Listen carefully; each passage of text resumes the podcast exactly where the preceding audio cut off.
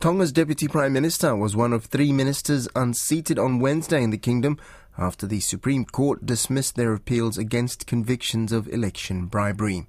The MPs who have been unseated are Deputy Prime Minister Poasi Tei, who also holds multiple ministerial portfolios, Finance Minister Tatafu Moeaki, and Sangster Saulala, Minister for Internal Affairs. All three were found guilty of bribing voters in Tonga's general election last year. Tonga's House Speaker, Lord Fatafehi Fakafanua, announced their departure in Parliament on Wednesday after receiving the Supreme Court's final judgment ordering the immediate termination of their tenures. Joining me is RNZ Pacific's Tongan correspondent, Kalafi Moala. Malelele Kalafi, tell us more about what happened on Wednesday. Well, we there were seven appeals altogether. Uh, four of those uh, appeals had to do with the fact that the Supreme Court had declared them guilty of bribery at uh, the election of 2021.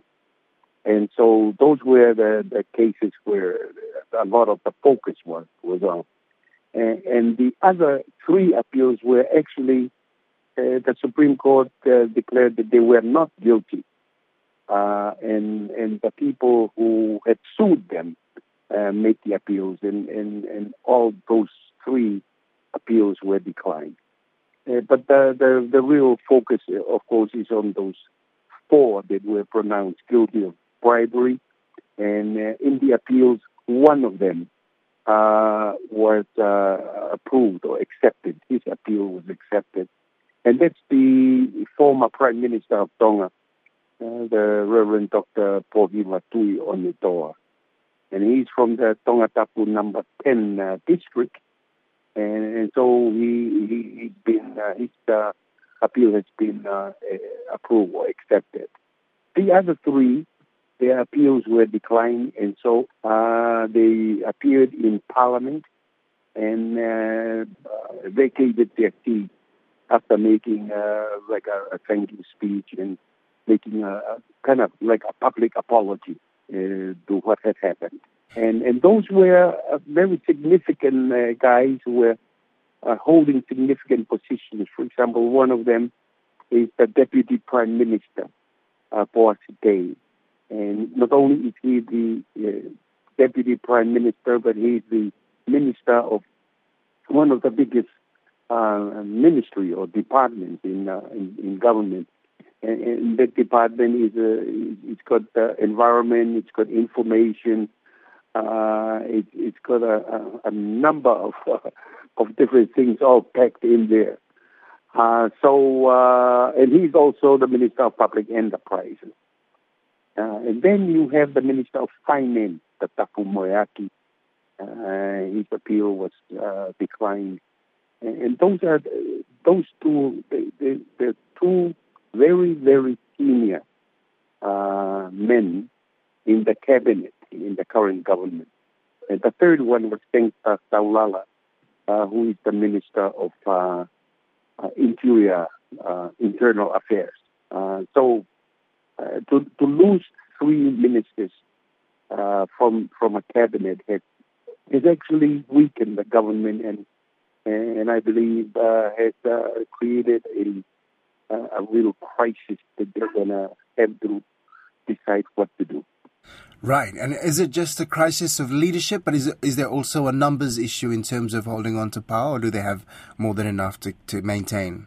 It's, it's both. It's a, a numbers situation uh, because you, you you lost three, and they're gonna they're gonna have a uh, uh, by election and so if the, the people that come in from the by-election, if they are not from the circle uh, of uh, supporters from uh, the prime minister, then they, three losing three from the circle of support is a it's a it's a big number to lose.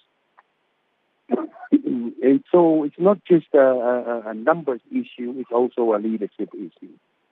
Uh, it really puts the prime minister in a very, very difficult uh, position uh, because the, the, the people, the, the, three people that he uh, that is in his cabinet, they are his appointments.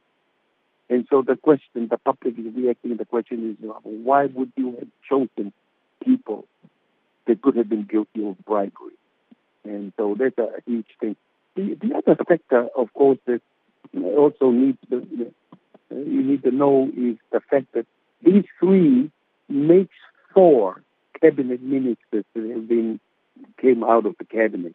The first one actually was a, minister that died a couple of months ago, uh, and uh, he was the minister of agriculture, and so he he's just been replaced.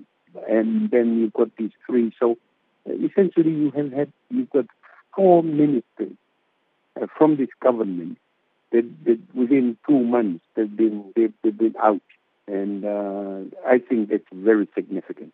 Just looking at back over Tonga's political history, ha- are there comparisons? Has this happened before? This has never happened before in our history. And, and we're, we're looking back, uh, in fact, for the last hundred years, and, and those of us that have observed closely the political history of Tonga, this has never happened. And, uh, and, and especially now, we have had three that have, uh, this has happened to them. The other thing too that's quite significant, there has never been uh, on record at least uh, um, a, a bribery charge that has been given to someone uh, running for office. And so the, the bribery issue is a, is a very, very big one, significant for Tonga.